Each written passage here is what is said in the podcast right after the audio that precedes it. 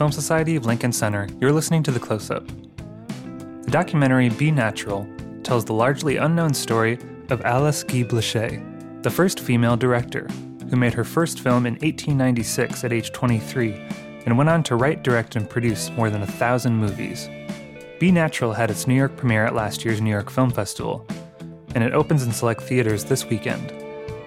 Executive producer Jodie Foster and director Pamela B. Green joined us for a Q&A following the screening at NYFF. The conversation was moderated by Lesli Klainberg, the executive director at the Film Society of Lincoln Center. Let's go to that now.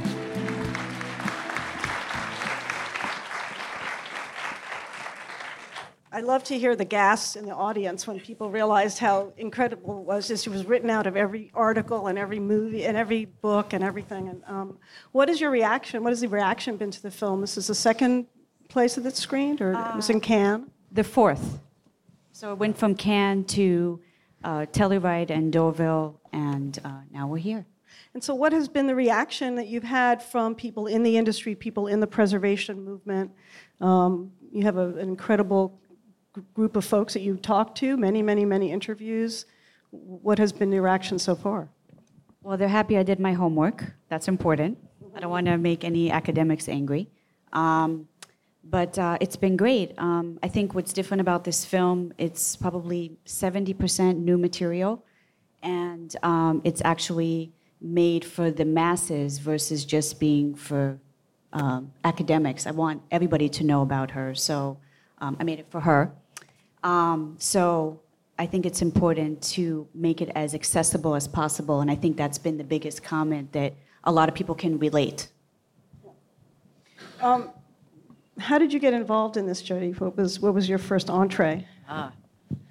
Well, these things really do take a village, and I'm like like the tiniest doorknob in the village. um, Pamela came to me um, and told me a little bit about the story, and that was a very long time ago. I don't know how long ago that was. It was a long time ago. I'm surprised she's still here and hasn't given up on me. Uh, actually, um, I had seen her in a very long engagement and I was surprised that she spoke French, because I speak French too. Um, but um, we needed somebody. I'm so sorry. I'm doing. I'm. I'm working. I'm nervous, and I. I'm. I've got a throat issue, but I'm going to work really hard now. Um, uh, I had seen Jodie in a Jean-Pierre Jeunet film, A Very Long Engagement. So uh, when I saw that she spoke French, I was surprised. I didn't, you know, research it. Um, but it was actually uh, Joan Simon, who's actually here in the crowd today. Yes, great. Waving. Uh, who uh, basically uh, said she's perfect, and then, um, you know, a decade later, no, um, a, a, while back, you know, was it five years? At least five, maybe more. Uh, she continued to hang on when at times I felt that I was making a horror movie, but she kept going. so um, yes, it's making documentaries, especially something like this. It's very research intense. So it takes a lot, a lot of work, a lot of people, a lot of money. Uh, we're completely donation based. Jody, Jodie basically donated her time. Um, so very, very lucky to have her. How, why? I mean, you, have been in the business a, a, long time, and you've been around some of our great directors.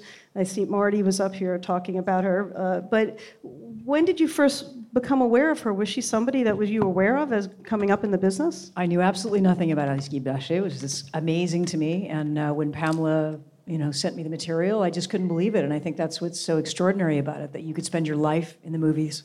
You could be a movie director and have no knowledge of it. I mean, when I was uh, coming up in the business, uh, from the time I was three, I really very rarely ever saw another woman Occasionally, I'd see the lady who played my mom, or I would see a makeup artist or a script supervisor, but there were no other female faces in the business.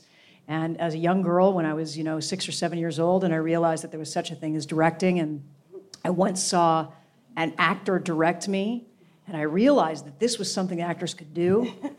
I never thought that there could be a woman director.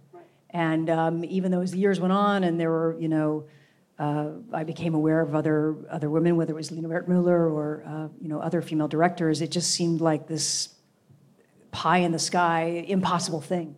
And I wish that I had known about Alice Guy at the time. I wish I had known, and, and maybe it would have uh, given me more confidence to start off quicker in my directing career.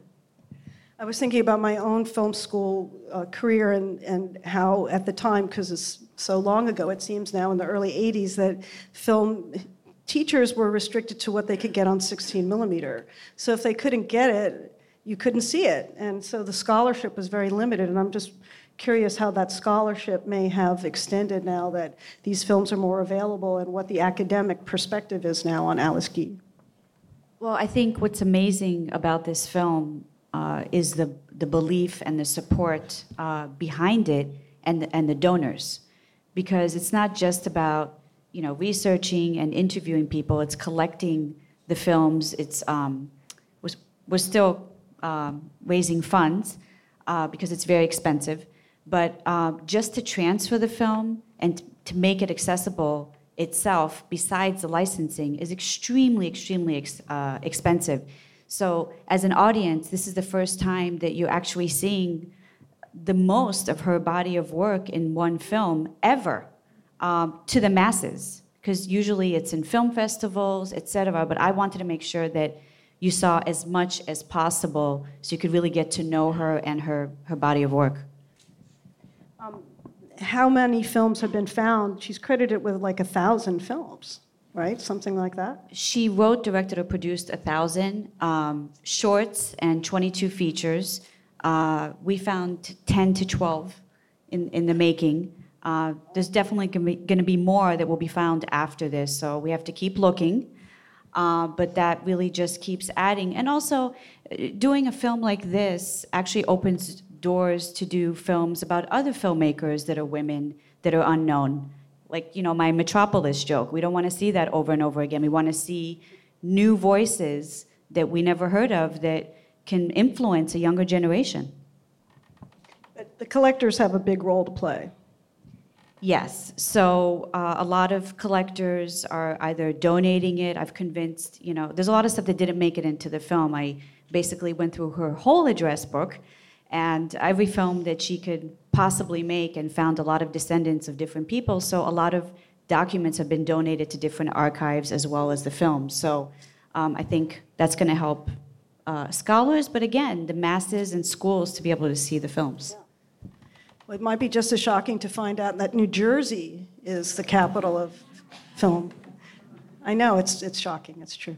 Um, we're going to take some questions from the audience. If you could raise your hands, but please wait for the microphone to reach you, that would be great.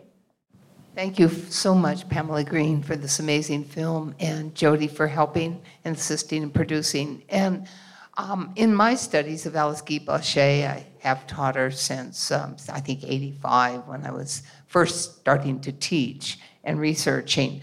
Um, there were stories that she threw her negatives into the waters of, um, I believe it was upstate New York, in the Finger Lakes.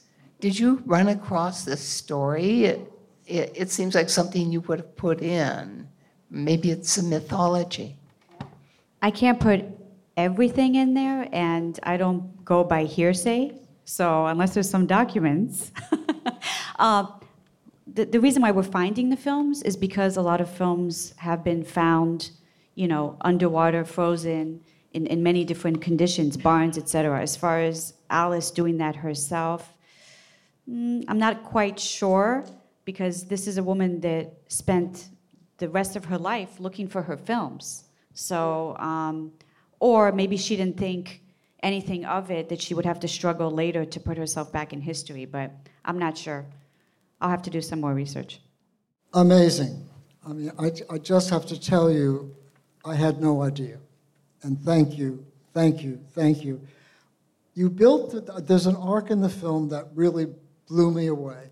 You bring us through this story about her work, et cetera, to that meeting where the women challenged the historians about where was she, where is she, and can you tell me how you chose go to that point and then have that in the film? Are you recording me at the same time? Yes. Awesome. also embarrassing for me, but okay. I was like, wow, how could you do that at the same time? Um, Okay, so the story is really told by four women. Uh, it's told by Jodie, Alice, uh, Simone, and myself to move the story forward. Um, I always thought, and I'm assuming you're talking about the radio argument at the end, correct? Okay, that was always going to be at the end because I wanted it to build that after she had accomplished all these things, that she still had to prove herself. And I, I feel like we can relate to that today. You know, we're doing all these different things. I didn't go to film school. This is my first, you know, documentary. But in my day job, I feel like I've worked on 150 films of all kinds, doing uh, graphics, etc. But I constantly have to prove myself. And I wonder if I was a man, if it would make a difference. But I felt that the radio was really kind of like the high after everything we saw. And it's also kind of like um, a point of taking off where we can go and find the films in a way and find the documents to resurrect her. So that's why I did that. I wanted to build to that. Thank you so much. It was so enjoyable and so enlightening. My question is about Gaumont. They really wrote her out of history. Why do you think that they never acknowledged all that she did? I guess it's also the beginning of cinema. I call that um, era the first class of Silicon Valley of 1895. I mean, who's Tom from MySpace? You know, the beginning of YouTube, or even, you know, the beginning of computers. Very few people get the credit. It's who's there, who's got the publicity. And those were throwaways. They're like, you know, you get a new camera, you get a DVD or an app of like what you can do with it. Nobody's taking it seriously. So I think that's partially because of it. And also, I think she ha- she did have a strong relationship with Leon Gaumont, and I, I think him dying, wanting to rectify it, it's a little bit of a Greek tragedy for her because it was almost each time, and then, you know, he died and nothing gets published. But I also the journalists had a choice, and they decided not to include her. So I also think it, it's not just historians; it has to do with critics. You know, a lot of male critics, and you know, if we look at the landscape today, we don't have that many female critics either. And I think that's also, you know, something that was going on back then. So it's a combination. I don't think it's Gaumont writing her out. I don't think he took it seriously. He was clearly, you can tell, very introverted. She's more of like the extrovert doing things. And when he realized that it was something important, it was already too late. Think there's a line through as well that I, I felt very, very moved by that um, she didn't have much estimation for herself. That she keeps saying, "Well, I might have been the first, but no, I didn't. I wasn't the best." That um, the things that I did didn't feel important uh, enough or significant enough, and yet she held to this instinct that she had about be natural. Uh, I think we understand today how important uh, and how forward thinking that was. Yeah to make films about how people are, the rawness of what's real, and and to allow them to speak in a way that's honest. And I think at the time, I'm not sure they valued that. I think they were they were looking for the flash of Georges Méliès and for the some of the early filmmakers that were doing these things that really stood out and that were, uh, you know, uh, artificial and theatrical, uh, operatic. Um, and they didn't really have the appreciation for the kind of instinct that she had. So that, that's what I take from it. Um, Two questions. What did she do in Vichy, France? And the other question was can you talk about her involvement um, with Planned Parenthood? And is that film available now? Okay. Still relevant, unfortunately, yes. Um, I do want to add one more thing to what um, Jodie was saying before that. One of the things that attracted me to Alice was the entrepreneurial and artistic side as far as moving the medium forward a lot of people don't get credit when you know a medium is is worked on and and finessed, etc. She really uh, worked the medium to see how much can be done with cinema. Planned Parenthood. That was a script that she did with uh, Rose Pastor Stokes, who was a, a advocate, but unfortunately she got arrested, and therefore the script uh, never came to fruition. And then, I'm sorry, remind me of the other question again. Oh, the Vichy. Um, one of the things that's a through line is she. Uh, it becomes kind of like the daughter in a way, and Simone becomes the mother. So she travels with her uh, through the embassy uh, work that Simone did. So that's why, you know, she's in Vichy, she's there, she's, you know, I wanted to, a lot of people like, oh, don't, you know, put all that stuff in there, et cetera. But I wanted to, people to know that one of the reasons why she's also not known is she's kind of like a, a moving target. All the material that we have in the film really puts a GPS on where she is, and also uh, you can realize why it's difficult to kind of maybe credit her a little bit because she wasn't necessarily available either. There's a lot of determining factors. Um, yeah, love the film. Um, this question is actually for Jodie because you said um, that because of her that you would have maybe gotten into directing earlier.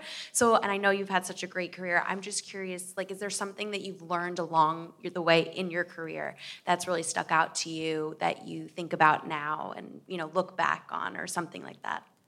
I, I think it's, you know, some of the, what I find fascinating about the character is that um, she had uh, the technicianship. She really was a, a, solid technician from the beginning because she had to learn everything. And, um, uh, but she still didn't have confidence in herself as a, as a filmmaker um, because of, you know, what she thought of her role at the time. And um, I can relate to that. I think that uh, certainly with my first films, uh, even though I was quite young, I was 26 uh, for, when I directed my first movie. Um, I I had all of the technicianship that anybody should know. There isn't any lens I didn't know about. It wasn't like I needed all this technicianship, but I didn't have confidence in who I was. And uh, it is interesting that that, that thing has to be learned by women sometimes. You know, it's not something that we're uh, that's foisted on us when we're three years old and we make our first finger painting. Um, we have to learn to have confidence in ourselves and to think that what we have to say is worth saying.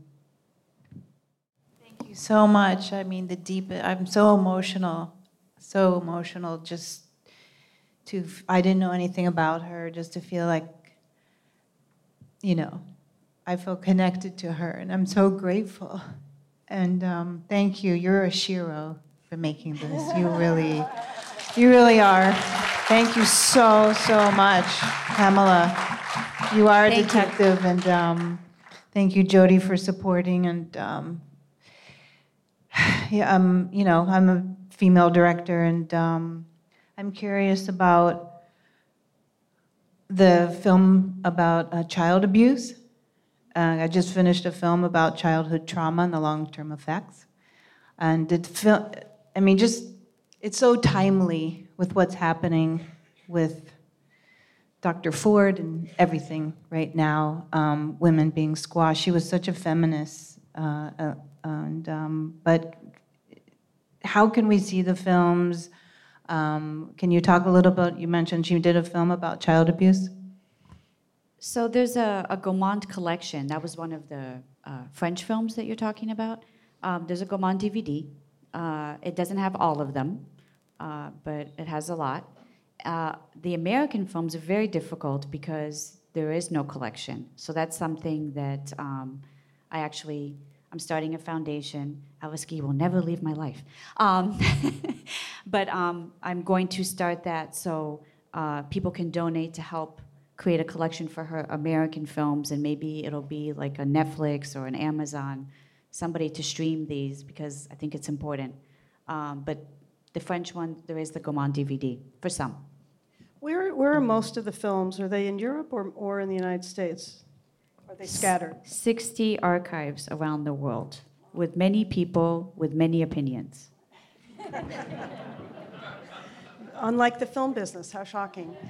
Um, well, thank you, Pamela. You're an old friend. And yes, Virginia, there is a Fort Lee, and I'm a member of the Fort Lee Film Commission. There was a, there was uh, industry back east, and the biggest thing I have to thank you, obviously, Alice but to showcase the birth of the industry back east because that's when it was a diverse industry. You had people like Oscar Micheaux, an African American pioneer, working alongside on the same streets as, Oscar, as, as Alice Guy. So it was a very diverse industry that, as you well know, was less diverse when it went west. I love what you do. We're building a film center and we're going to screen this film there. And we're going to have a star for Alice, and your name's going to be next to it, Pamela. I promise you that. Thank you, Tom. I'm glad you're not mad that I didn't show your face. The map was more important. I'm sorry. Oh, no, I showed my girlfriend. My arm is going to win an Academy Award in that. It was about Alice, not about any one of us. The question I have, though, is, and I hope you think the same way as I do. Your work, do you think this is going to bring about renewed scholarship and new books and new documentation that'll tell the truth about this part of the cinema and Alice's story as a result of your documentary? That's why I made it. Um, you know, a lot of people, not a lot, but some might say this might be a little bit academic. Um, just to give you a little example, in the life of Christ, there's pictures of Alice directing. Those pictures didn't exist before two weeks before I went to Cannes because I was in the middle of uh, licensing something. And they said, do you want the, hey, do you want these glass photos from the life of Christ? Uh, what? Yes. so they sent them over, and you know, Casimir, who works very closely with me, we almost had a heart attack because it justifies the fact that she is on set standing behind a tripod directing the life of Christ. So um, new things are going to be found, but I think this really uh, just puts a dent into anybody who would question her to just do a little bit more homework and you'll find some more stuff. So we have time for one more question, sir, over there. Thank you for this great film. Pamela, I wanted to ask you about your use of graphics uh, your maps, your, your, your family trees, and the way that you use that uh, in your storytelling. Can you tell us a little bit about, about, about that? Uh, yes, that's my day job. Um, I do a lot of those. and um, I, I have a little bit of ADD, so I don't really have patience when I, I watch actually a lot of documentaries. So I get bored when I see a picture drifting for eternity. So how can I make it interesting for a younger audience? How can I bring these characters to life when there is no live action? So I try to do it, not myself, of course, I have an army uh, of people to bring it to life so you could have some sense of place, uh, sense of emotion, and then you add this beautiful voice. It's magic.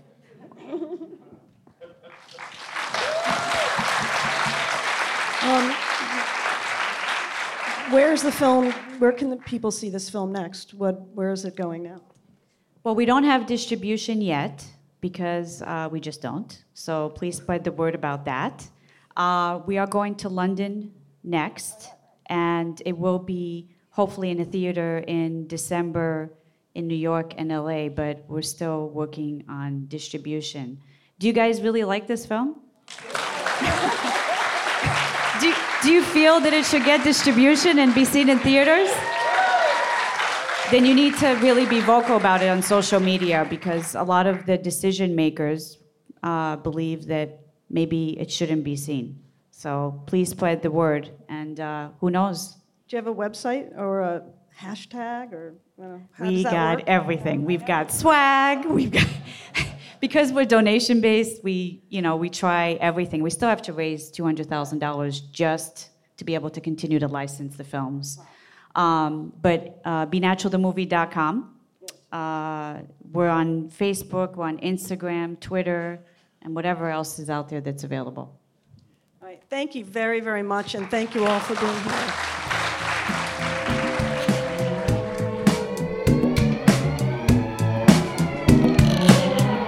The Close Up from the Film Society of Lincoln Center is produced by Michael Odemark. Our opening music is by Steelism. You can subscribe to The Close Up on iTunes and Stitcher. The Film Society of Lincoln Center is a nonprofit arts organization based in New York City supported by individuals just like you. Founded in 1969 to celebrate American and international cinema, the Film Society presents year round programming recognizing established and emerging filmmakers, supporting important new work, and enhancing awareness, accessibility, and understanding of the moving image. To learn more about what we do and support the Film Society by becoming a member, visit filmlinc.org, F I L M L I N C.org. The Film Society of Lincoln Center. Film lives here.